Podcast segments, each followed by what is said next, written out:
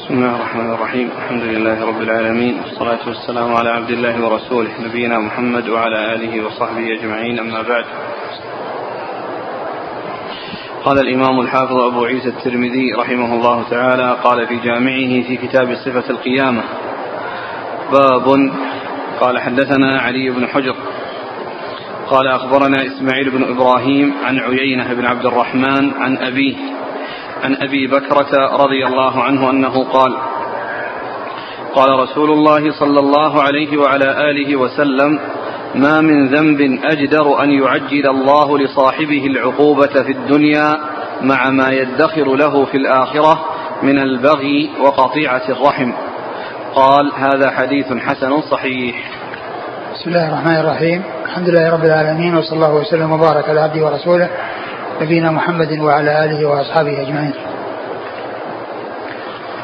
أما بعد فهذا الحديث عن أبي بكرة رضي الله عنه آه، أورده أبو عيسى الترمذي رحمه الله في جامعة في كتاب صفة القيامة والرقائق والزهد وفيه بيان خطورة البغي وقطيعة الرحم حيث قال عليه الصلاة والسلام ما من ذنب أجدر من أن يعجل الله لصاحبه العقوبة في الدنيا مع ما يدخره له في الآخرة من البغي وقطيعة الرحم.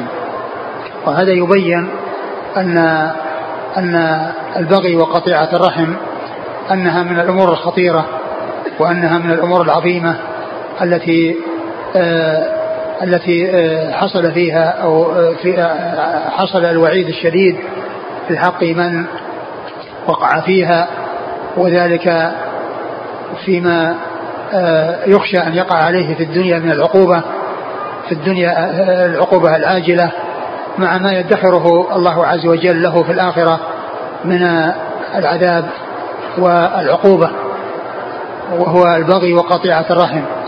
والبغي هو الظلم. البغي يطلق على الظلم ويطلق أيضا على آه، الخروج على الولاة. وإزعاج الناس وترويعهم وحصول الأضرار التي تترتب على ذلك من الفوضى والاضطراب واختلال الأمن وما إلى ذلك. وكذلك أيضا قطيعة الرحم كون الإنسان يقطع رحمه وقرابته ويسيء إليهم بدلا من أن يصلهم ويحسن إليهم يعني يسيء إليهم ويلحقهم أذاه وضرره وكان الواجب عليه أن يصل إليهم آه، صلته وإحسانه وبره ورفقه. وكل من هذين الأمرين هما في غاية الخطورة وفي غاية الشدة البغي وكذلك قطيعة الرحم. ما من ذنب أجدر يعني أحق وأولى من أن يعجل الله لصاحبه العقوبة في الدنيا بأن يصيبه عقوبة عاجلة يعجلها الله عز وجل له فيعاقبه عليها ويجد آه، آه، العقوبة آه، في في في العاجل مع ما يدخر له وما يحصل له من العذاب في الآجل.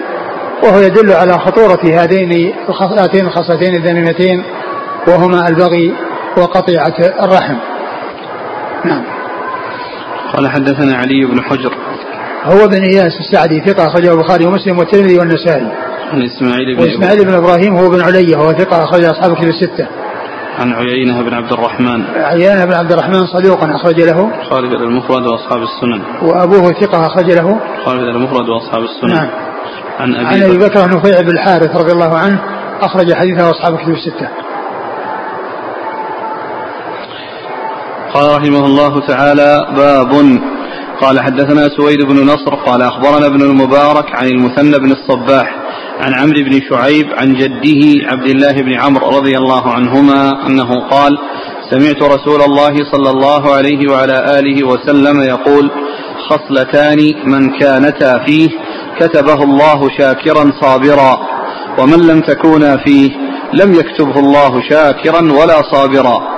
من نظر في دينه إلى من هو فوقه فاقتدى به ونظر في دنياه إلى من هو دونه فحمد الله على ما فضله به عليه كتبه الله شاكرا صابرا. ومن نظر في دينه إلى من هو دونه ونظر في دنياه إلى من هو فوقه فأسف على ما فاته منه لم يكتبه الله شاكرا ولا صابرا. قال أخبرنا موسى بن حزام الرجل الصالح قال حدثنا علي بن إسحاق قال أخبرنا عبد الله بن المبارك قال أخبرنا المثنى بن الصباح عن عمرو بن شعيب عن أبيه عن جده رضي الله عنه عن النبي صلى الله عليه وسلم نحوه. قال هذا حديث حسن غريب ولم يذكر سويد بن نصر في حديثه عن أبيه. ثم أورد أبو عيسى هذا الحديث عن عبد الله بن عمرو بن العاص رضي الله تعالى عنهما وهو أن آه أن أن أن قال خصلتان من؟ كانتا فيه كتبه الله شاكرا صابرا. خصلتان من كانتا فيه كتبه الله شاكرا صابرا. يعني وهاتان الخصلتان الأولى أنه إذا نظر إلى من فوقه آه، في الدين وحرص على متابعته وأن يكمل نفسه ونظر إلى يعني من هو؟ ونظر إلى الثاني. في الأولى من نظر في دينه إلى من هو فوقه ونظر في دنياه إلى من هو دونه. من, من نظر في دينه إلى من هو فوقه؟ فاقتدى به. فاقتدى به يعني اقتدى به في الخير واعتسى به وكان ذلك سببا في استقامته وحرصه على الاتيان بما هو مأمور والابتعاد عن كل ما هو محظور. ونظر في في دنياه إلى من هو دونه. نظر في دنياه إلى من هو دونه. فيكون عرف قدر نعمة الله عز وجل عليه حيث أعطاه ما لم يعطي هذا الذي هو دونه. فإنه يكون شاكرا. فإنه يكون يعني شاكرا ويعني يكون صابرا. ومن كان بخلاف ذلك الثاني ومن, ومن نظر في دينه إلى من هو دونه ونظر في دنياه إلى من هو فوقه فأسف على ما فاته منه. نعم. لم يكن صابرا ولا شاكرا. من نظر في دينه إلى من هو آه إلى من هو آه إلى من هو؟ دونه. نعم. ونظر في دنياه إلى من هو فوقه فإنه لا يكون شاكرا ولا صابرا. لأنه إذا كان نظر في دينه إلى من هو دونه يعني معناه اعتبر نفسه أنه في القمة وأنه قد حصل منه يعني ما هو مطلوب فلم يعتبر نفسه مقصرا بل اعتبر نفسه قد فاق غيره. وكذلك إذا نظر في دنياه إلى من هو فوقه فإنه بذلك يكون هذه النعمة وهذا الفضل الذي أعطاه الله لا يعتبره يعني شيئا. وإنما يعتبر الفضل والحصل حصل لمن هو فوقه فيزدري نعمة الله عز وجل عليه ولا يعرف قدر هذه النعمة ولا يكون شاكرا ولا يكون صابرا. والحديث في إسناده المثنى بن الصباح من الصباح من الطريقين وهو ضعيف وفي أحدهما لم يذكر لم يذكر فيه عن عن عمرو بن شعيب لم يذكر لم يذكر روايته عن أبيه. وإنما روايته عن جده عبد الله بن عمرو بن العاص. وأما الثاني ففيه رواية عن أبيه عن جده ولكن الحديث من الطريقين فيه ذلك الرجل الضعيف الذي هو محمد الذي هو المثنى بن الصباح فليس ثابتا.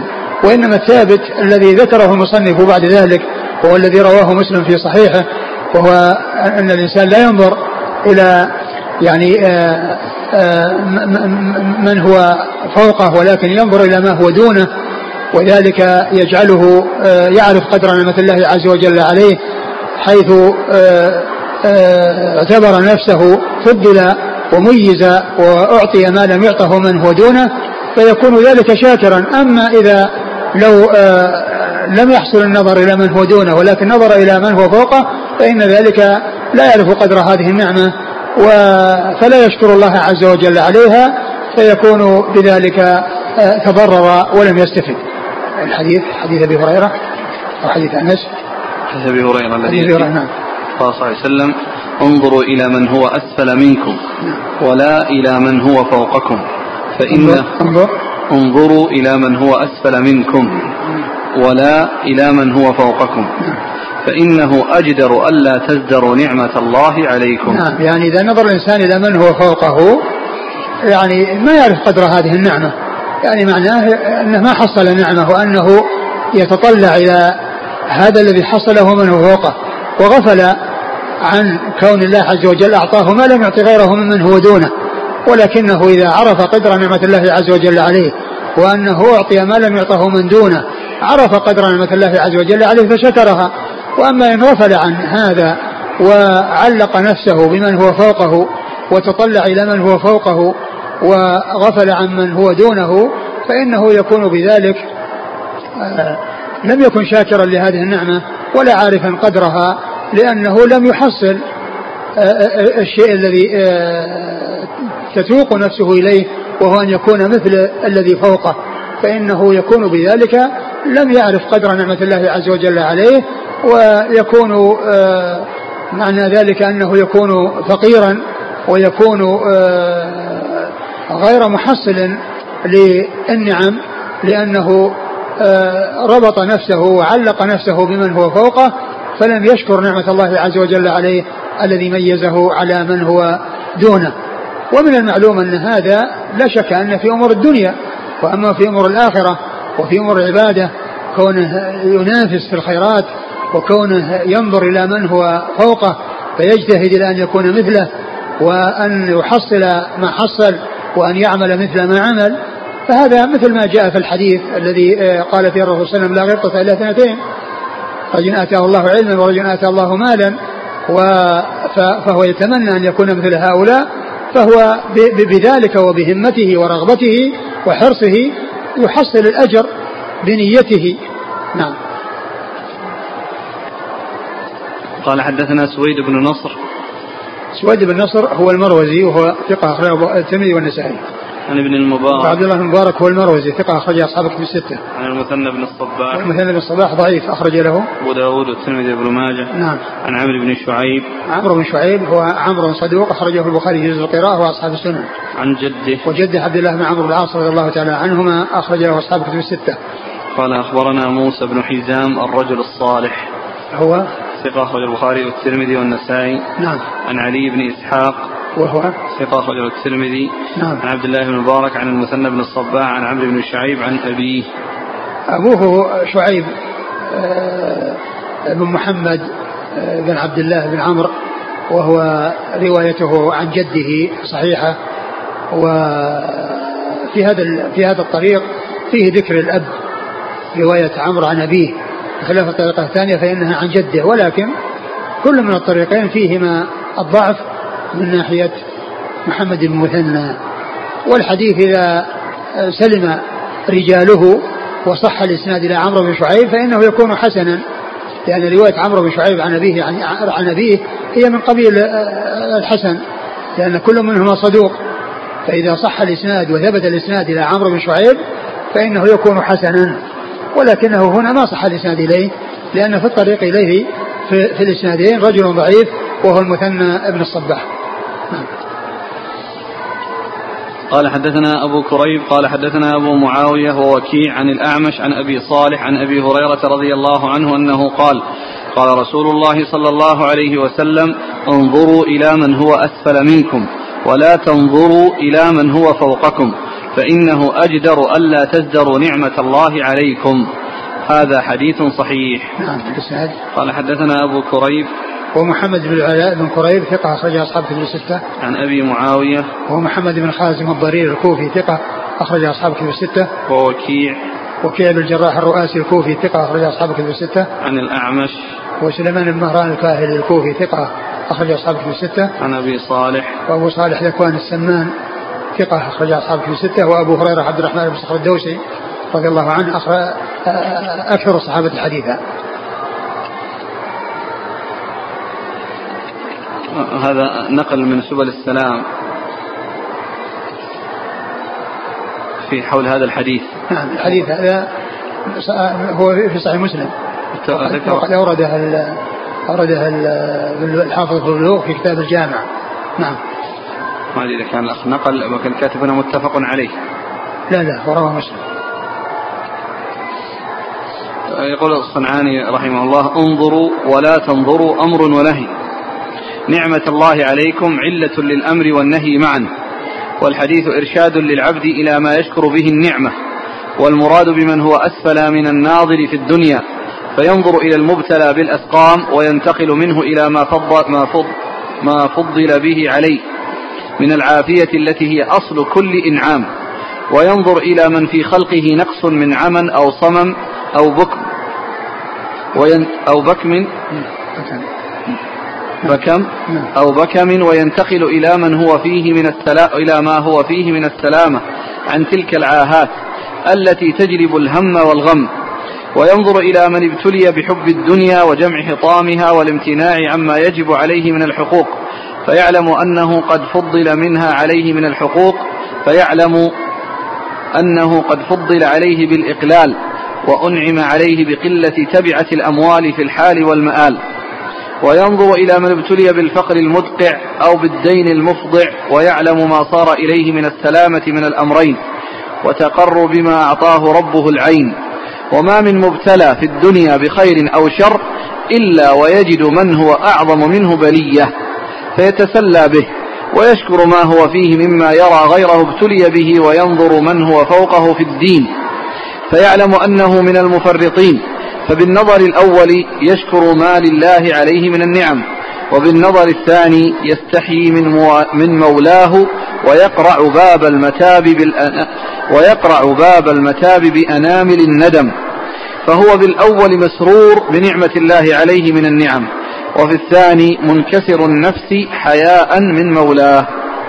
نعم هذا كلام جميل رحمة الله عليه.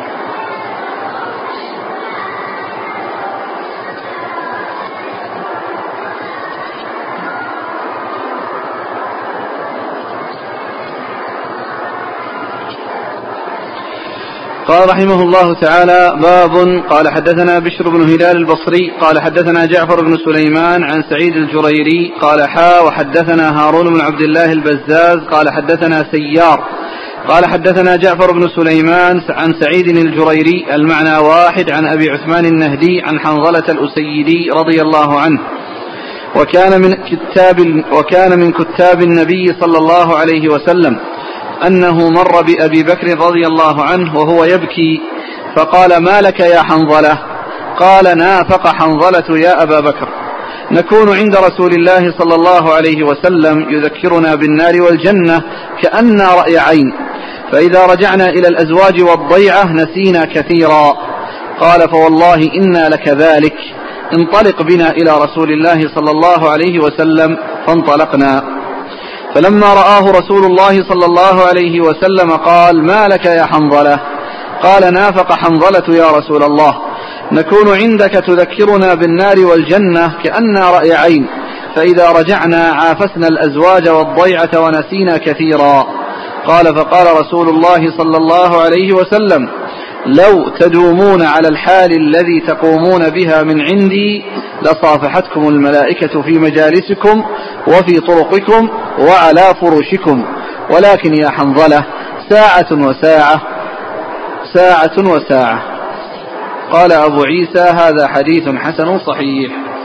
ثم ورد أبو عيسى حديث حنظلة رضي الله تعالى عنه الذي آه، آه، رآه أبو بكر رضي الله عنه. وهو يبكي وقال ماذا؟ قال نافق حنظلة ثم بين له هذا الذي يعنيه في قوله نافق. قال نكون عند رسول الله صلى الله عليه وسلم فيذكرنا بالجنة والنار. آه، فتكون أمامنا كأننا كأن كانه كأن كأننا نراهما ونشاهدهما. نشاهد الجنة فنرغب في نعيمها ونشاهد النار فنحذر من عذابها. فإذا خرجنا من عند الرسول صلى الله عليه وسلم آه، آه، عافسنا النساء والأولاد ونسينا كثيرا مما كان يعني حصل لنا.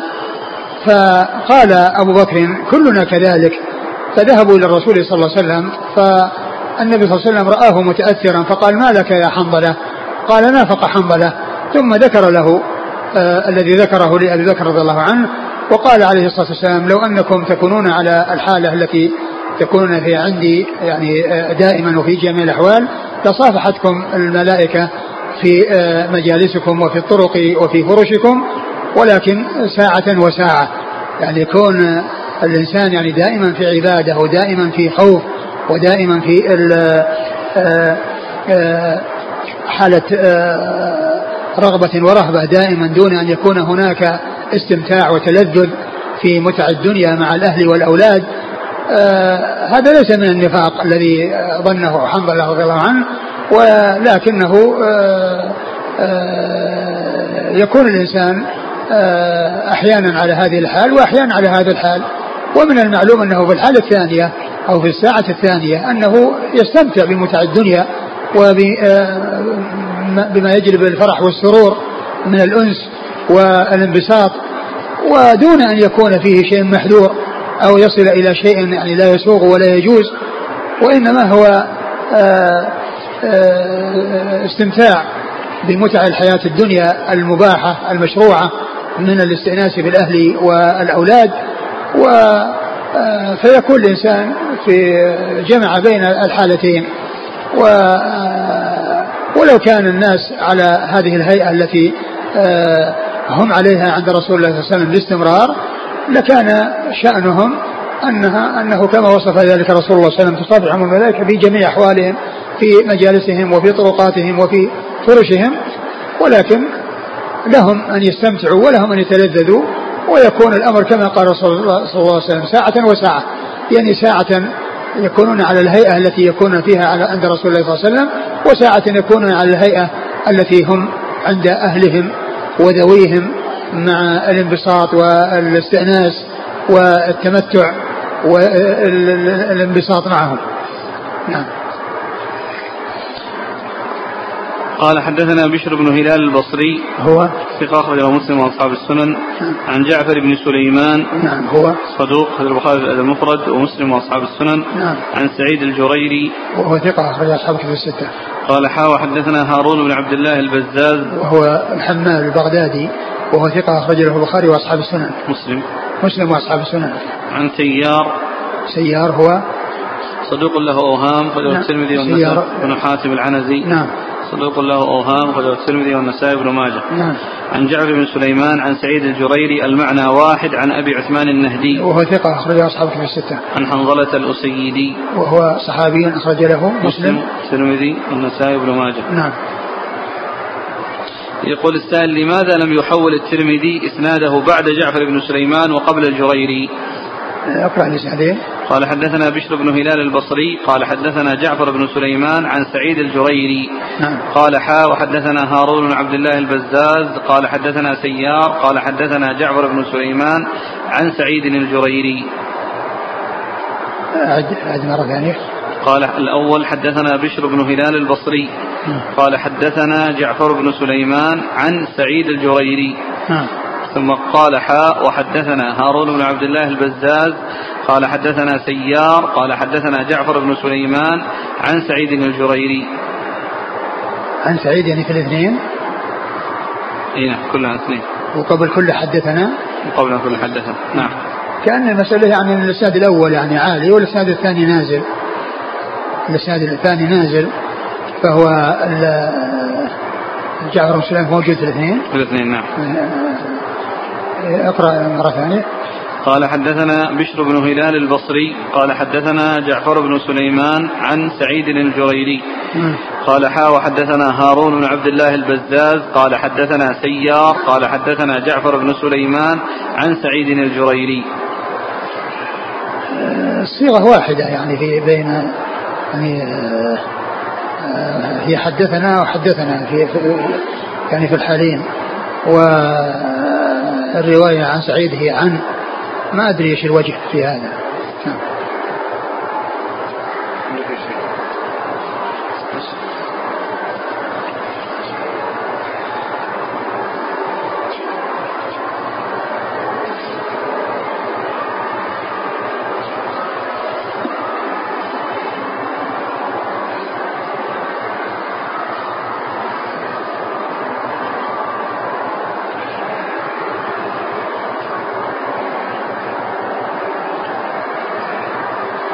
فيه الا العلو والنزول هو الذي سعيد.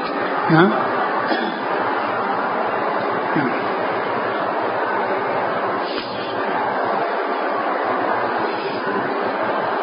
أي إذا كان هذا على حسب النسخة نعم. في نسخة أخرى فيها؟ الشرح. ها. آه، أخبرنا. الثاني حدثنا. يعني على حسب التحفة حدثنا بشر بن هلال البصري. قال أخبرنا جعفر بن سليمان عن الجريري. نعم. ثم قالوا حدثنا هارون عبد الله البزاز قال أخبرنا سيار قال أخبرنا جعفر بن سليمان عن سعيد الجريري. أخبرنا في أخبرنا جعفر بن أخبرنا في سليمان الاثنين. يعني في الثانية أخبرنا في الاثنين. وهناك حدثنا في الاثنين. حدثنا في إذا كان الأولى عن الجريري وهنا الثاني عن سعيد الجريري. يعني هو واحد قال عن الجريري أي حسب نسخة ال- نص الشارح؟ التحفة نعم. بس ما فيه إلا عن الجريري الأولى عن الجريري. الطريق الأولى والثاني عن سعيد الجريري. مم. والذي عن, عن, عن, عن اللي معنى كلها عن سعيد الجريري عن سعيد الجريري. لعله لعله يعني إذا كان إذا كان سعيد هذه آه، لا توجد في الطريق الأول وأن الذي فيه عن الجريري فيمكن يعني محافظة على لفظ جعفر بن سليمان في الطريقة الأولى ولفظه في الطريقة الثانية. يعني أن الشيخ الأول رواه عنه بدون عن والثاني آه، بدون ذكر اسم آه، الجريري وهو سعيد والثانية بذكر اسمه ونسبته. نعم. يقول, يقول السائل هل في هذا الحديث دليل على إمكانية التعامل مع الملائكة؟ الله على كل شيء قدير لكن آه، آه، الله عز وجل شاء أن الناس لا يرون الملائكة على هيئتهم التي هم عليها. والرسول صلى الله عليه وسلم رأى جبريل عليه السلام على هيئته التي هو عليها مرتين وله 600 جناح. والصحابة رضي الله عنهم ما رأوه على هذه الهيئة ولكنهم رأوه على هيئة آه، دحية بن خليفة الكلبي وهو من صحابي معروف وعلى صورة رجل مجهول غير معروف في ما جاء في حديث جبريل. والله عز وجل على كل شيء قدير. لو شاء أن أن يعني يجعل هؤلاء يعني الإنس يعني يرون الملائكة كما يراهم الملائكة. وكذلك بالنسبة للجن لو شاء الله أن يراهم الإنس كما كانوا هم يرون الإنس اللي هم الجن. فالجن يروننا من حيث لا نراهم وكذلك الملائكة يروننا من حيث لا نراهم. والله عز وجل يقول انه, إنه يراكم هو وقبيله من حيث لا ترونهم. أي الجن؟ نعم. هل يمكن أن يمكن؟ الامكان ممكن ولكن آه، الشأن في الوقوع. نعم. وهذا يقول هل يمكن أن يفهم من الحديث صافحتكم الملائكة أن للملائكة أن الملائكة لها أيدي تصافح بها؟ الله تعالى أعلم لكن الحديث الحديث يدل على هذا. نعم. هل يستدل بهذا؟ هيئة خلقهم إحنا الذين نعرف لهم الأجنحة. لكن يعني آه، وهم إذا تحولوا إلى صورة الإنس يعني طبعا لهم صفات صفات الإنس على هيئة الإنسان تماما. لكن على هيئتهم التي هم عليها كيف كانوا؟ الذي نعرف لهم أجنحة. لأن الله تعالى يقول جعل الملائكة رسلا لأولي أجنحة مثنى وثلاثة ورباع. يزيد فوق ما يشاء. وجاء في حديث في الصحيح عن في قصة جبريل ورأيت النبي صلى الله عليه وسلم إياه وله 600 جناح. رآه مرة في, ال- في الأرض وقد سد الأفق ومرة رآه في السماء لما عرج به إلى السماء عند سر المنتهى. نعم. هل هل عمران بن حصين رضي الله عنه كان ممن تصافحه الملائكة؟ ما أدري ما أذكر يعني ال- ال- الملائكة. الملائكة نعم جاء شيء يتعلق بالملائكة مع مع عمران لكن ما أتذكر وش هو كيف اللفظ. نعم. هل يستدل بهذا الحديث على أن حنظلة رضي الله عنه نافق نفاق عملي؟ لا ليس المنافق. أقول ليس المنافق لأن المنافق هو الذي يظهر شيء يعني خلاف ما يبطنه.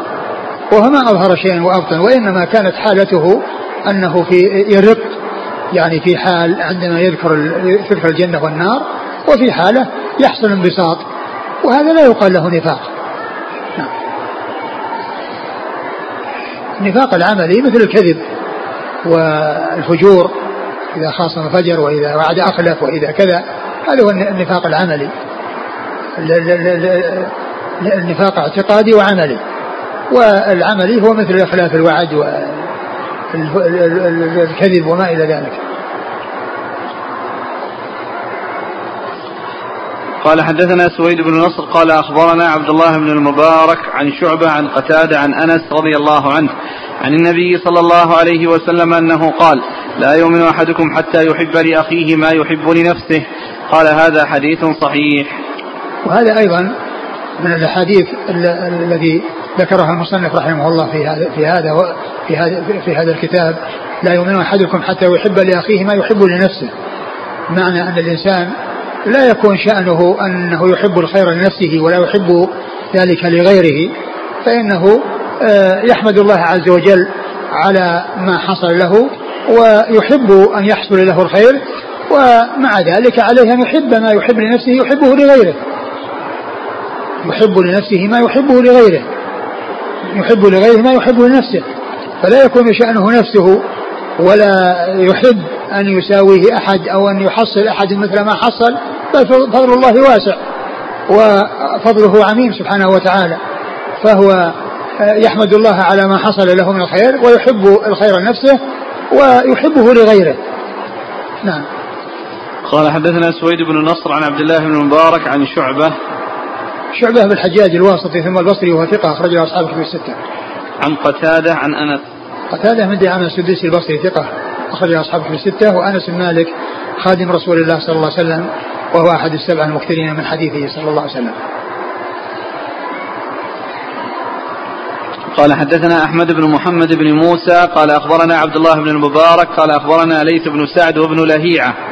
عن قيس بن الحجاج قال حا وحدثنا عبد الله بن عبد الرحمن قال أخبرنا أبو الوليد قال حدثنا ليث بن سعد قال حدثني قيس قال حدثنا أحمد بن محمد بن موسى قال أخبرنا عبد الله بن المبارك قال أخبرنا ليث بن سعد وابن لهيعة عن قيس بن الحجاج قال حاء وحدثنا عبد الله بن عبد الرحمن قال أخبرنا أبو الوليد قال حدثنا ليث بن سعد قال حدثني قيس بن الحجاج المعنى واحد.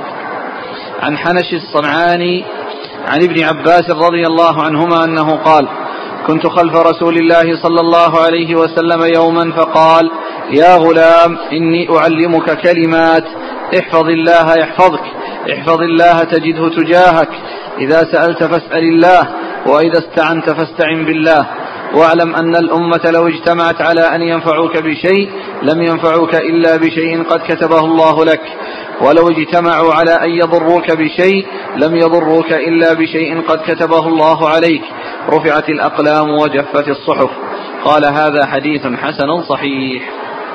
ثم أورد أبو عيسى حديث ابن عباس رضي الله تعالى عنهما في وصية الرسول صلى الله عليه وسلم له حيث أوصاه بهذه الوصايا الجامعة العظيمة. وهي من جوامع كلمه صلى الله عليه وسلم. فقال له احفظ الله يحفظك. يعني يحفظ حدود الله وأحكام الله وأوامر الله ونواهي الله وأخبار الله بأن يصدق كل ما أخبر به الرسول صلى الله عليه وسلم ويمتثل ما أمر به الرسول صلى الله عليه وسلم وينتهي عما نهى عنه الرسول صلى الله عليه وسلم. ويعبد الله عز وجل طبقا لما جاء به الرسول الكريم صلوات الله وسلامه وبركاته عليه ما جاء في الكتاب والسنة. هذا هو حفظ الإنسان لله عز وجل. احفظ الله يعني الإنسان يحفظ آه، الأحكام التي تعبد بها وكلف بها الإنسان فيجد آه، يعمل الإنسان على أن يجده الله حيث أمره وأن لا يجده حيث نهاه. أن يجده حيث أمره قائما بما هو مأمور به وأن لا يجده حيث نهاه بأن يفعل الأمر المحرم الذي حرم الله عز وجل حرم الله عز وجل عليه وأن تكون عبادته لله عز وجل طبقا لما جاء في الكتاب والسنة وأن يصدق ما جاء عن الله وعن رسوله صلى الله عليه وسلم من الأخبار فهذا هو المقصود بحفظ الإنسان.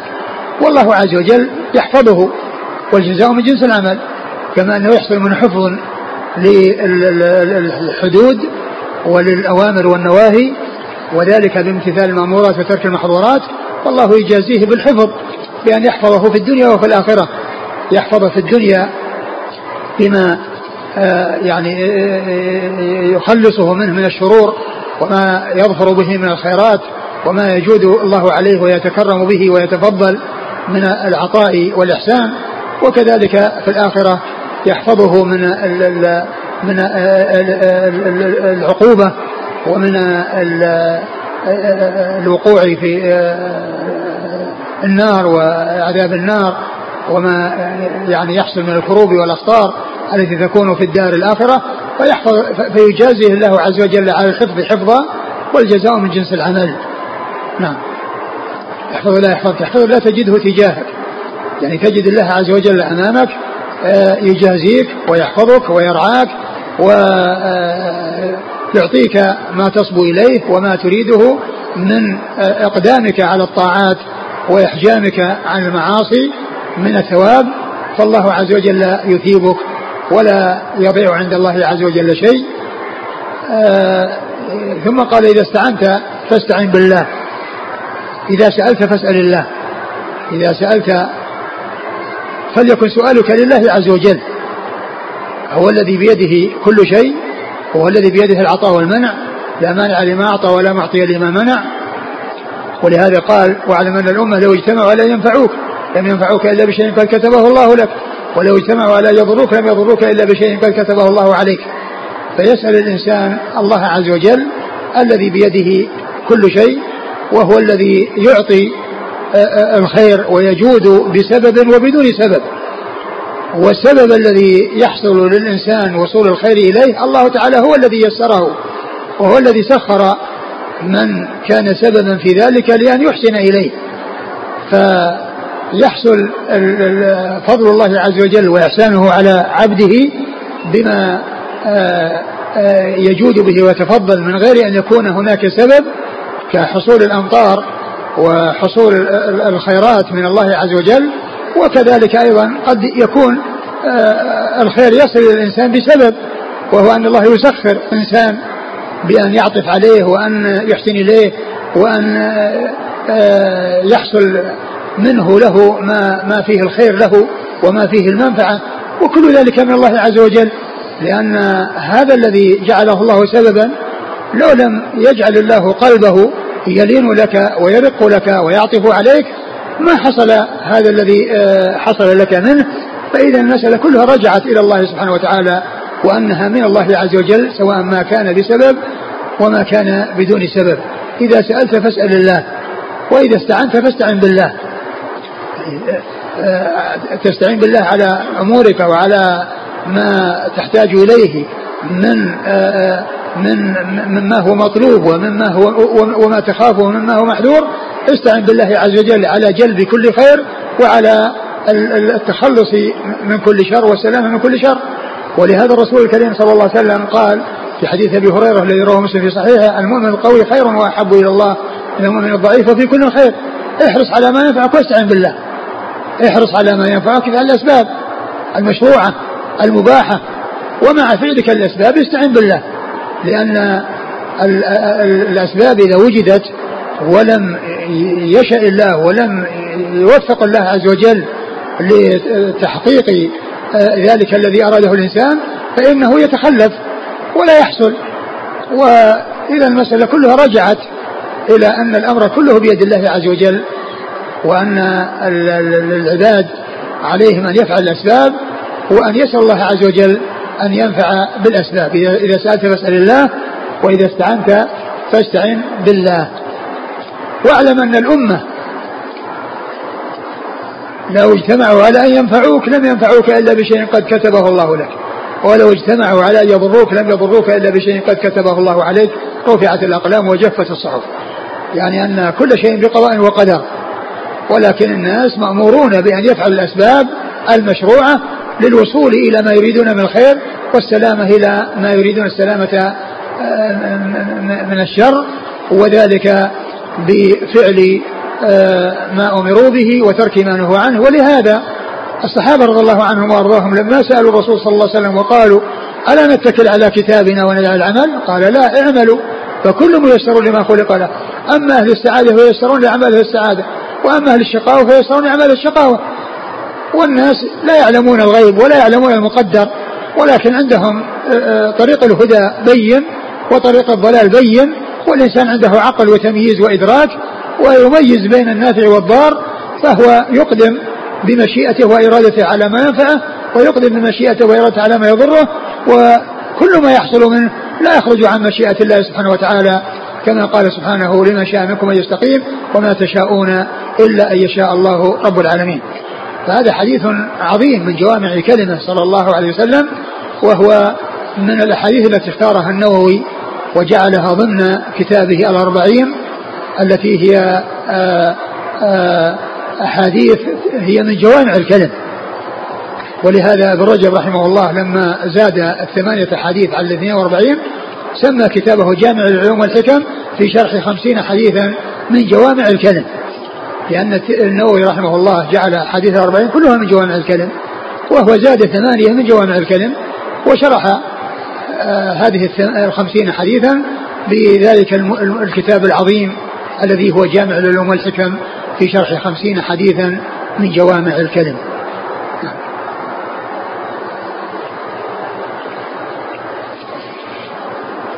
قال حدثنا أحمد بن محمد بن موسى. هو ثقة أخرجه البخاري والترمذي والنسائي. نعم. عبد الله بن مبارك عن ليث بن سعد. وهو ثقة أخرج أصحابه في الستة. وابن لهيعة. وابن لهيعة عبد الله بن لهيعة وهو صدوق اختلط. نعم. أخرجه مسلم وداود والترمذي بن ماجه. نعم. عن قيس بن الحجاج. وهو؟ صدوق أخرجه الترمذي وابن ماجه. نعم. قال حا وحدثنا عبد الله بن عبد الرحمن. هو الدارمي وهو ثقة أخرج له مسلم. وأبو داود والترمذي. نعم. عن أبي الوليد. وهو الطيالسي. أبو الوليد الطيالسي هشام بن عبد الملك وهو ثقة. أخرج له أصحاب الكتب. عن ليث بن سعد عن قيس بن حجاج المعنى واحد عن حنش الصنعاني. وهو ثقة أخرج له. مسلم وأصحاب السنن. نعم. عن ابن عباس. عبد الله بن عباس رضي الله عنهما أحد العبادلة وأحد السبع المكثرين من حديث رسول الله صلى الله عليه وسلم. قال رحمه الله تعالى باب قال حدثنا عمرو بن علي قال حدثنا يحيى بن سعيد القطان قال حدثنا المغيرة بن أبي قرة السدوسي. قال سمعت أنس بن مالك رضي الله عنه يقول قال رجل يا رسول الله أعقلها وأتوكل أو أطلقها وأتوكل؟ قال أعقلها وتوكل. قال عمرو بن علي قال يحيى وهذا عندي حديث منكر. قال أبو عيسى وهذا حديث غريب من حديث أنس لا نعرفه إلا من هذا الوجه. وقد روي عن عمرو بن أمية الضمري رضي الله عنه عن النبي صلى الله عليه وسلم نحو هذا. ثم ورد هذا الحديث عن أنس رضي الله عنه أن رجلا قال للنبي صلى الله عليه وسلم أعقل بعيري وأتوكل أم أدعها وأتوكل؟ يعني أنه يعقل دابته ويتوكل أو أنه يتركها يتوكل. فقال أعقلها وتوكل. يعني أن الإنسان يأخذ بالأسباب ويتوكل على الله. والأخذ بالأسباب لا ينافي التوكل. الأخذ بالأسباب لا ينافي التوكل. وإنما الذي ينافي التوكل هو الاعتماد على الأسباب والغفلة عن الله عز وجل. أما كون الإنسان يأخذ بالأسباب المشروعة ويتوكل على الله عز وجل الذي بيده العطاء والمنع لا معطي لما لا مانع لما أعطى ولا معطي لما منع. والذي لو اجتمع الناس على أن ينفعوا الإنسان بشيء كتبه الله لم ينفعه إلا بشيء قد كتبه الله عليه ولو اجتمعوا على يضروه لم يضروه إلا بشيء قد كتبه الله عليه. آآ آآ الأخذ بالأسباب لا ينافي التوكل والرسول صلى الله عليه وسلم سيد المتوكلين وقد أخذ بالأسباب فإنه دخل مكة وعلى رأسه المغفر وكذلك كان يلبس لمة الحرب وهذه أسباب ووقاية يعني يكون بها السلامة من وقع السهام على الرأس وعلى الجسد. فالأخذ بالأسباب لا ينافي التوكل وإنما الذي ينافي التوكل هو التعويل على الأسباب والغفلة عن الله عز وجل. هذا هو الذي ينافي التوكل. أما إذا أخذ بالأسباب وعرف أن الأسباب هي لا تنفع إلا إذا جعلها الله نافعة فإن فإن هذا لا ينافي التوكل بل هو يعني يوافق التوكل. وكما هو معلوم هناك أسباب شرعها الله عز وجل للوصول إلى أمور مطلوبة ولا تحصل إلا بفعل هذه الأسباب. ولكن مجرد الفعل ليس هو الذي يتم به كل شيء فقد يوجد السبب ولا يوجد المسبب. فالإنسان عندما يريد الولد يتزوج أو يتسرى لا سبيل إلى حصول الولد إلا بهذين الطريقين إما ملك الزواج أو ملك اليمين. ومع فعله الأسباب ووجود الزواج ووجود ملك اليمين إذا شاء الله عز وجل أن لا يحصل حمل ولا يحصل ولد ما يحصل مع فعل السبب. فإذا المسألة كلها رجعت إلى الله عز وجل وأنه لا يتم حصول المسبب إلا إذا شاء الله عز وجل ولكن فعل السبب لا بد منه لمن يريد, يريد الولد. فمن قال أنا لا أتزوج ولا أتسرى وإذا قدر الله لي ولد يأتيني هذا سفه. ونقص في العقل. وإنما العمل الصحيح هو الأخذ بالأسباب مع عدم الاعتماد عليها والأسباب آه، لا تهدر وتترك بحجة الإنسان متوكل فإن هذا ليس هو التوكل وإنما هو التواكل في الحقيقة. وعدم ال ال ال ال آه، وكذلك أيضا هو نقص في العقل. لأن من قال أنا لا أتزوج ولا آه، آه، ولا أتسرى وإذا قدر الله لولد يأتيني هذا سفه نقص في العقل. قال حدثنا عمرو بن علي. عمرو بن علي هو الفلاس وهو ثقة أخرجه أصحاب الكتب الستة بل هو شيخ لأصحاب الكتب الستة. عن يحيى بن سعيد القطان. هو ثقة أخرج أصحاب الكتب الستة. عن المغيرة بن أبي قرة. وهو مقبول. مستور. مستور أخرج له. أبو داود في القدر والترمذي. نعم. رضي الله عنه والحديث جاء من طرق أخرى ولهذا أشار إليها المصنف عن طريق عمرو بن أمية. عمرو بن أمية الضمري. الضمري وهو صحابي أخرج له. أصحاب الكتب. نعم.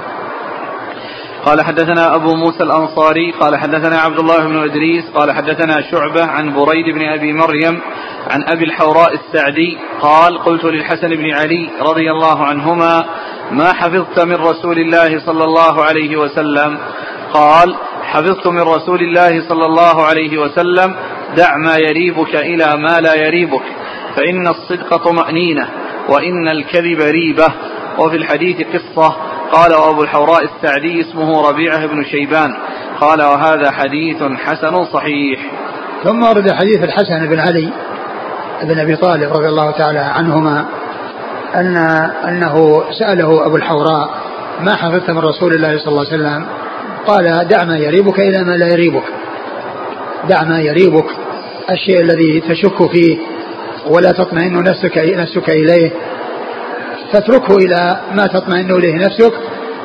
وما آه، تتحقق بأنه حق وأن فيه السلامة. فإن الصدق طمأنينة وإن الكذب ريبة. فقوله صلى الله عليه وسلم دع ما يريبك إلى ما لا يريبك. يعني هذا من جوامع الكلمة صلى الله عليه وسلم ولهذا ذكره أورده آه، آه، الإمام النووي في ضمن الأربعين ضمن الأحاديث الأربعين النووية وهو من جوامع الكلمة عليه الصلاة والسلام وهو يعني قاعدة في المشتبه والشيء الذي آه، لا تطمئن النفس إليه فإن السلامة في تركه. ولهذا جاء في حديث النعمان البشير والحلال بين والحرام بين وبينهما مشتبهات لا يعلمون كثير من الناس فمن اتقى الشبهات فقد استبرأ لدينه وعرضه. ومن وقع في الشبهات وقع في الحرام. كالراعي يرعى حول الحمى يوشك أن يقع فيه. فالشيء الذي فيه شبهة والذي آه، محتمل بأن يكون ليس واضح أنه من الحلال البين ولا من الحرام البين السلامة للإنسان بأن يحتاط لنفسه وألا وأن يدع الشك باليقين. وأن ينتقل عن الشيء الذي يريبه إلى الشيء الذي لا يريبه. والقصة التي أشار إليها المصنف هي أنه كان آه، أخذ تمرة من الصدقة فأكلها فالرسول صلى الله عليه وسلم أخذها وأخرجها من فيه ووضعها على الطعام. ولما سئل رسول الله قال إن الصدقة لا تحل لمحمد ولا لآل محمد ثم آه، يعني أخبره أو حدث بهذا الحديث الذي هو كون النبي صلى الله عليه وسلم قال دع ما يريبك إلى ما لا يريبك وقال أيضا أنه حفظ منه حفظ يعني آه آه اللهم اهدني فيمن هديت وعافني فمن عافيت يعني في دعاء القنوت. نعم. إن الصدق طمأنينة وإن الكذب ريبة. نعم. قال حدثنا أبو موسى الأنصاري. معلوم أن الإنسان يعني عندما يصدق ويتحرى الصدق فإنه يكون مطمئن النفس مطمئن البال. وأما إذا كان آه، يكذب ولا يصدق في حديثه فإنه آه، فيه الريبة وفيه آه، عدم السلامة. نعم. قال حدثنا أبو موسى الأنصاري. هو ثقة. أخرجه مسلم والترمذي والنسائي بن ماجه. نعم. عن عبد الله بن إدريس. وهو الأودي ثقة أخرج أصحاب كتب الستة. عن شعبة عن بريد بن أبي مريم. وهو ثقة البخاري المفرد وأصحاب السنن نعم. عن أبي الحوراء السعدي. وهو شيبان بن ربيعة أخرج له. ربيعة بن شيبان. ربيعة بن شيبان أخرج له. أصحاب السنن. نعم. عن الحسن بن علي. الحسن بن علي رضي الله تعالى عنهما أخرج له. البخاري تعليقا وأصحاب السنن. نعم. قال حدثنا بندار قال حدثنا محمد بن جعفر قال حدثنا شعبة عن بريد فذكر نحوه. بندار. بندار هو محمد بن بشار. لقبه بندار وهو ثقة أخرج أصحاب الكتب بل هو شيخ لأصحاب الكتب. عن محمد بن محمد بن جعفر. جعفر هو لقب غندر وهو ثقة أخرج أصحاب الكتب الستة. عن شعبة عن بريد نعم. قال حدثنا زيد بن أخزم الطائي البصري قال حدثنا إبراهيم بن أبي الوزير قال حدثنا عبد الله بن جعفر المخرمي عن محمد بن عبد الرحمن بن نبيه عن محمد بن المنكدر عن جابر رضي الله عنه أنه قال ذكر رجل عند النبي صلى الله عليه وسلم بعبادة واجتهاد وذكر عنده آخر برعة. فقال النبي صلى الله عليه وسلم لا تعدل بالرعة. وعبد الله بن جعفر هو من ولد المسور بن مخرمة وهو مدني ثقة عند أهل الحديث. قال أبو عيسى هذا حديث حسن غريب لا نعرفه إلا من هذا الوجه. ثم ورد أبو عيسى حديث جابر رضي الله عنه أنه ذكر بعبادة وصلاة وذكر آخر برعة يعني الورع وأنه متصف بالورع فقال لا تعدل بالورع لا تعدل بالرعة شيئا. لا لا تعدل بالرعاية فقط. لا تعدل بالرعة يعني أن الرعة لا يعدلها شيء. والحديث ضعيف لأن في إسناده هذا بن نبيه وهو مجهول. نعم. قال حدثنا زيد بن أخزم الطائي البصري هو ثقة أخرج البخاري وأصحاب السنن. عن إبراهيم بن أبي الوزير وهو صدوق أخرج البخاري وأصحاب السنن. نعم. عن عبد الله بن جعفر المخرمي وهو ليس به بأس أخرج البخاري تعليقا ومسلم وأصحاب السنن. نعم. عن محمد بن عبد الرحمن بن نبيه وهو, وهو مجهول, مجهول أخرج له. الترمذي. نعم. عن محمد بن المنكدر وهو ثقة أخرج أصحابه في الستة. عن جابر. جابر بن عبد الله رضي الله عنهما أحد السبع المكثرين من حديث رسول الله صلى الله عليه وسلم. قال حدثنا هناد وأبو زرعة وغير واحد قالوا أخبرنا قبيصة عن إسرائيل عن هلال بن مقلاص الصيرفي عن أبي بشر عن أبي وائل عن أبي سعيد الخدري رضي الله عنه أنه قال قال رسول الله صلى الله عليه وعلى آله وسلم من أكل طيبا وعمل في سنة وأمن الناس بوائقه دخل الجنة. فقال رجل يا رسول الله إن هذا اليوم في. إن هذا اليوم في الناس لكثير. قال وسيكون في قرون بعدي. قال أبو عيسى هذا حديث غريب لا نعرفه إلا من هذا الوجه من حديث إسرائيل. ثم ورد أبو عيسى هذا الحديث عن النبي صلى الله عليه وسلم أنه قال من آه، أكل من أكل طيب. طيبا. وعمل في سنة وأمن الناس بوائقه دخل الجنة. قالوا إن هذا في الناس كثير يعني أن هذا يعني من يكون كذلك من من من, يكون طيب المطعم ويكون آخذا بالسنة وأن يسلم الناس من بوائقه وهي الشرور. قال وسيكون في قرون بعدي. يعني أنه كما أنه كثير فإنه يكون كثيرا في المستقبل. يعني من يكون متصفا بهذه الصفات.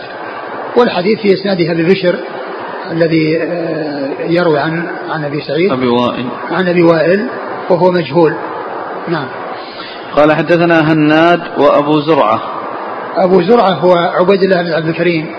آه، أبو زرعة الرازي المشهور من أئمة الجرح والتعديل وهو ثقة إمام حافظ أخرج له مسلم. والترمذي والنسائي والنسائي وابن ماجه. وابن ماجه. عن قبيصة. قبيصة بن عقبة وهو صدوق ربما خالف أخرجه أصحاب الكتب. نعم. عن إسرائيل. ثقة أخرج أصحاب كتب الستة. عن هلال بن مقلاص. وهو ثقة أخرج أصحاب الكتب إلا ابن ماجه. نعم. عن أبي بشر. وهو مجهول أخرج له. الترمذي. نعم. عن أبي وائل. وهو آه، شقيق بن سلمة مشهور بكنيته وهو ثقة مخضرم أخرج له أصحاب كتب الستة. عن أبي سعيد الخدري. أبو سعيد الخدري سعد بن مالك بن سنان رضي الله تعالى عنه أحد السبع المكثرين من حديث رسول الله صلى الله عليه وسلم. قال حدثنا عباس الدوري قال حدثنا يحيى بن أبي بكير عن إسرائيل بهذا الإسناد نحوه وسألت محمد بن إسماعيل عن هذا الحديث فلم يعرف إلا من حديث إسرائيل ولم يعرف اسم أبي بشر. نعم. عباس الدوري. عباس الدوري ثقة أخرجه أصحاب السنن عن يحيى بن أبي بكير. وهو ثقة. أخرج أصحاب الكتب. نعم. قال حدثنا عباس الدوري قال حدثنا عبد الله بن يزيد قال حدثنا سعيد بن أبي أيوب عن أبي مرحوم عبد الرحيم بن ميمون عن سهل بن معاذ بن أنس الجهني عن أبيه رضي الله عنه أن رسول الله صلى الله عليه وعلى آله وسلم قال من أعطى لله ومنع لله وأحب لله وأبغض لله وأنكح لله فقد استكمل إيمانه. قال أبو عيسى هذا حديث حسن. ثم ورد أبو, أبو عيسى حديث أنس الجهني رضي الله تعالى عنه. معاذ بن أنس. معاذ بن أنس آه، الجهني عن أبيه. هو سهل بن معاذ نعم. بن أنس يروي عن أبيه. سهل بن معاذ. بن أنس. ابن أنس. يروي عن أبيه. نعم. معاذ بن أنس. أنه قال من أعطى لله ومنع لله وأحب لله وأبغض لله وأنكح لله فقد استكمل إيمانه. نعم. فقد استكمل إيمانه. يعني أن من كانت أفعاله لله عز وجل آه العطاء من أجل الله لا للرياء ولا للسمعة والمنع يعني كذلك يعني من يستحق أن يمنع وأن لا يمكن من شيء آه، آه، أو وكذلك أنكح إيش قبل بعده؟ من أعطى لله من الله وأحب لله يعني حبه من أجل الله وبغضه من أجل الله لا من أجل آه، حظوظا نفسية أو أمور دنيوية وأنكح لله يعني بأن يكون آه، أقدامه على الإنكاح إنما هو لله عز وجل بحيث آه، يختار من فيه خير ويصاهر من فيه خير ومن يكون مستقيما ويكون كل أعماله لله عز وجل فإنه يكون استكمل إيمانه. نعم. قال حدثنا عباس الدوري عن عبد الله بن يزيد. هو المقري ثقة أخرج أصحاب الستة. عن سعيد بن أبي أيوب. وهو صدوق ثقة. وهو ثقة أخرج أصحاب في الستة. عن أبي مرحوم عبد الرحيم بن ميمون. وهو صدوق أبو داود والترمذي والنسائي في عمل يوم والليلة وابن ماجه. نعم. عن سهل بن معاذ بن أنس. وهو صدوق أخرج له. وخرج المفرد وأبو داود والترمذي وابن ماجه. نعم. عن أبيه وهو كذلك أخرج له. خرج المفرد وأبو داود والترمذي وابن ماجه. نعم. قال حدثنا العباس الدوري قال حدثنا عبيد الله بن موسى قال أخبرنا شيبان عن فراس عن عطية عن أبي سعيد الخدري رضي الله عنه عن النبي صلى الله عليه وسلم أنه قال أول زمرة تدخل الجنة على صورة القمر ليلة البدر والثانية على لون أحسن كوكب دري في السماء لكل رجل منهم زوجتان على كل زوجة سبعون حلة يبدو مخ ساقها من ورائها. قال هذا حديث حسن صحيح. ثم أورد أبو عيسى هذا الحديث عن النبي صلى الله عليه وسلم أنه قال أول زمرة يدخلون الجنة على صورة القمر ليلة البدر والزمرة التي تليهم على لون أحسن كوكب. على لون أحسن كوكب دري يعني في السماء لكل واحد منهم زوجتان عليها سبعون حلة يرى مخ ساقها من وراء ذلك. نعم. نعم من وراء ذلك. وهذا فيه بيان آآ آآ صفات هؤلاء الذين يدخل الجنة وأنهم متفاوتون وذلك على حسب أعمالهم وما قدموه من أعمال. فأول زمرة يعني يكونون كالبدر ليلة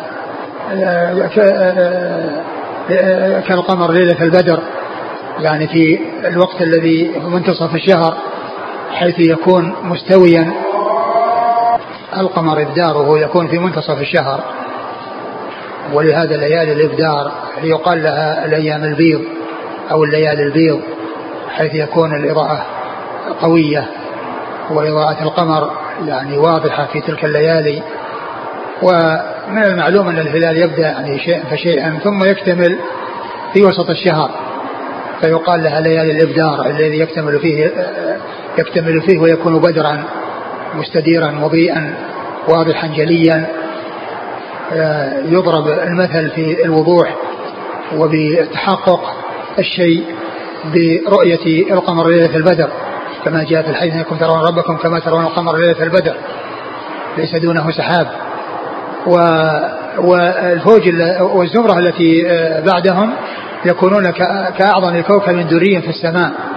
يعني مضيء ولكنه دون إضاءة القمر ليلة البدر. ويكون له زوجتان عليهما آه، من الحلل آه، هذا المقدار الذي جاء في الحديث. ويرى مخ ساقها من وراء ذلك وذلك لما فيها من الصفاء ومن النقاء.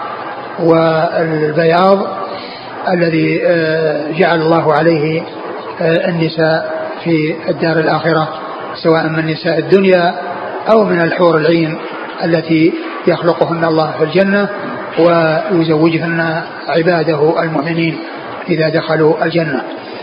نعم. قال حدثنا عباس الدوري عن عبيد الله بن موسى. هو ثقة أخرج أصحاب الكتب الستة. عن شيبان. شيبان بن عبد الرحمن ثقة أخرج له. أصحاب الكتب. نعم. عن فراس. عن فراس وهو صدوق أخرجه أصحاب الكتب. عن عطية. وعطية بن سعد العوفي وهو صدوق آه، يخطئ كثيرا. كثيرا. البخاري المفرد أبو داود والترمذي ابن ماجه. نعم. عن أبي سعيد الخدري. أبي سعيد الخدري رضي الله عنه مر ذكره ولكن الحديث عن له شواهد يعني هو منها صحيح أو حسن. نعم. وهو مناسب للباب كتاب سورة الجنة. نعم. حديث. وهو مناسب. هو هو مناسب سورة الجنة ولهذا الشارح ما في نسخة الشارح ليس موجودا هنا ولكنه موجودا في سورة الجنة في نسخة الشارح. في نسخة شارح هذا الحديث لا يوجد في هذا الباب أو في هذا الكتاب اللي هو كتاب صفة القيامة والزهد والرقائق وإنما يوجد في كتاب صفة الجنة. سهل الباب. والله أعلم وصلى الله وسلم وبارك على عبده ورسوله نبينا محمد وعلى آله وأصحابه أجمعين. جزاكم الله خيرا وبارك الله فيكم ألهمكم الله الصواب ووفقكم الحق نفعنا الله ما سمعنا غفر الله لنا ولكم وللمسلمين أجمعين. آمين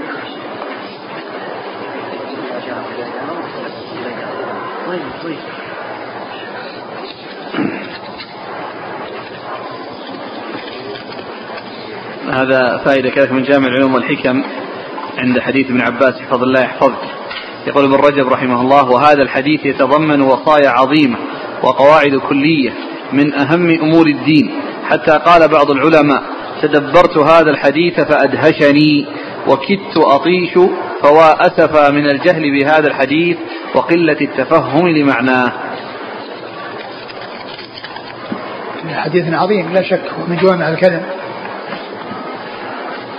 وعند حديث لا يؤمن أحدكم حتى يحب لأخيه ما يحب لنفسه في فتح الباري لابن رجب شرح صحيح البخاري قال لما نفى النبي صلى الله عليه وسلم الإيمان عمن لم يحب لأخيه ما يحب لنفسه دل على أن ذلك من خصال الإيمان بل من واجباته فإن الإيمان لا ينفى إلا بانتفاء واجباته كما قال لا يزني الزاني حين يزني وهو مؤمن وإنما يحب الرجل لأخيه ما يحب لنفسه إذا سلم من الحسد والغل والغش والحقد. وذلك واجب كما قال النبي صلى الله عليه وسلم لا تدخلوا الجنة حتى يؤمنوا ولا تؤمنوا حتى تحابوا. فالمؤمن أخو المؤمن يحب له ما يحب لنفسه ويحزنه ما يحزنه. كما قال صلى الله عليه وسلم مثل المؤمنين في توادهم وتعاطفهم كمثل الجسد الواحد إذا اشتكى منه عضو تداعى سائر الجسد بالحمى والسهر. فإذا أحب المؤمن لنفسه فضيلة من دين أو غيره أحب أن يكون لأخيه نظيرها من غير أن تزول عنه. كما قال ابن عباس إني لأمر بالآية من القرآن فأفهمها فأود أن الناس كلهم فهموا منها ما أفهم. وقال الشافعي وددت أن الناس كلهم تعلموا هذا العلم ولم ينسب إلي منه شيء. فأما حب التفرد عن الناس بفعل ديني أو دنيوي فهو مذموم. قال تعالى تلك الدار الآخرة نجعلها للذين لا يريدون علوا في الأرض ولا فسادا والعاقبة للمتقين. نعم النفي الذي نفي الكمال الواجب وليس الكمال المستحب لأن نفي الإيمان عندما ينفى ينفى عن شيء يعني فيه يعني عن شيء واجب يعني وليس معناه أنه أمر مستحب وأن الأمر هين وأنه نفي أمر مستحب بل هو كمال واجب وليس من الكمال المستحب. في أول حديث مر معنا ذكر قطيعة الرحم والبغي. يقول السائل هل تدخل قطيعة الرحم في البغي فيكون من عطف الخاص على العام؟ آه، هو لا شك انه يعني من الظلم. يعني قطيعة الرحم هي من الظلم. لأن العدل هو وضع الشيء في غير موضعه والظلم هو عكسه وهذا ما حصل وضع الشيء في غير موضعه الذي هو الصلة وحصل آه، مكانها الظلم. فلا شك إنه يعني يدخل تحت الظلم الذي هو من معاني البغي.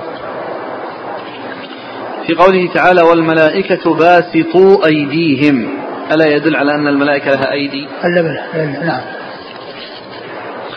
آه، يذكر الأخ أن الملائكة كانت تسلم على عمران بن حسين ولما اكتوى انقطع عنه السلام. ثم عادت عادت إليه مرة أخرى قبل موته. ذكر ذلك ابن سعد في طبقاته في ترجمة عمران بن حسين بس السلام يعني كما هو معلوم يكون بدون مصافحة. يكون بمصافحة ويكون بدون مصافحة. لكن الآية باسطوا أيديهم هذه الواضحة في آه، وصفهم يعني بذلك لأن لهم أيدي. الحديث لا يمنع كذلك الحديث الذي فيه ملك الموت وأنه إذا قبض الروح يعني لم يدعوها تبقى في يده يعني طرفة عين يعني يأخذونها بسرعة. نعم. حديث لا يؤمن أحدكم حتى يحب لأخيه ما يحب لنفسه. هل يدل على أن من لا يحب لأخيه ما يحب لنفسه؟ قد وقع في كبيرة من الكبائر لأن الحديث صدر بنفي الإيمان. لكن لا شك أنه يعني أنه يعني ترك أمرا واجبا عليه فهو يأذن. هل يحب الإنسان لغيره أكثر مما يحب لنفسه ويكون هذا من أعلى مراتب الإيمان؟ ما جاء يعني شيء ما نعلم شيء يدل على هذا لكن كون الإنسان يحب الخير لنفسه ولغيره وكلام الشافعي الذي مر الذي ذكر يعني قال يعني يحب الناس أن الناس فهموا هذا العلم ولم ينسب إلي منه شيء. هذا يعني وددت أن الناس كلهم تعلموا هذا العلم ولم ينسب إلي منه شيء. يعني هذا يعني معناه أن أنه يقصد أن أنه يعني هو العلم الذي بذله واجتهد فيه وحصله. آه، يحب أن يكون آه، الناس عرفوه وأنهم علموه ولا ينسب إليه شيء على اعتبار أنه يعني أنفرد به. وإنما هو يكون مثل غيره أو غيره مثله. جزاكم الله خيرا. سبحانك الله وبحمدك أشهد أن لا إله إلا أنت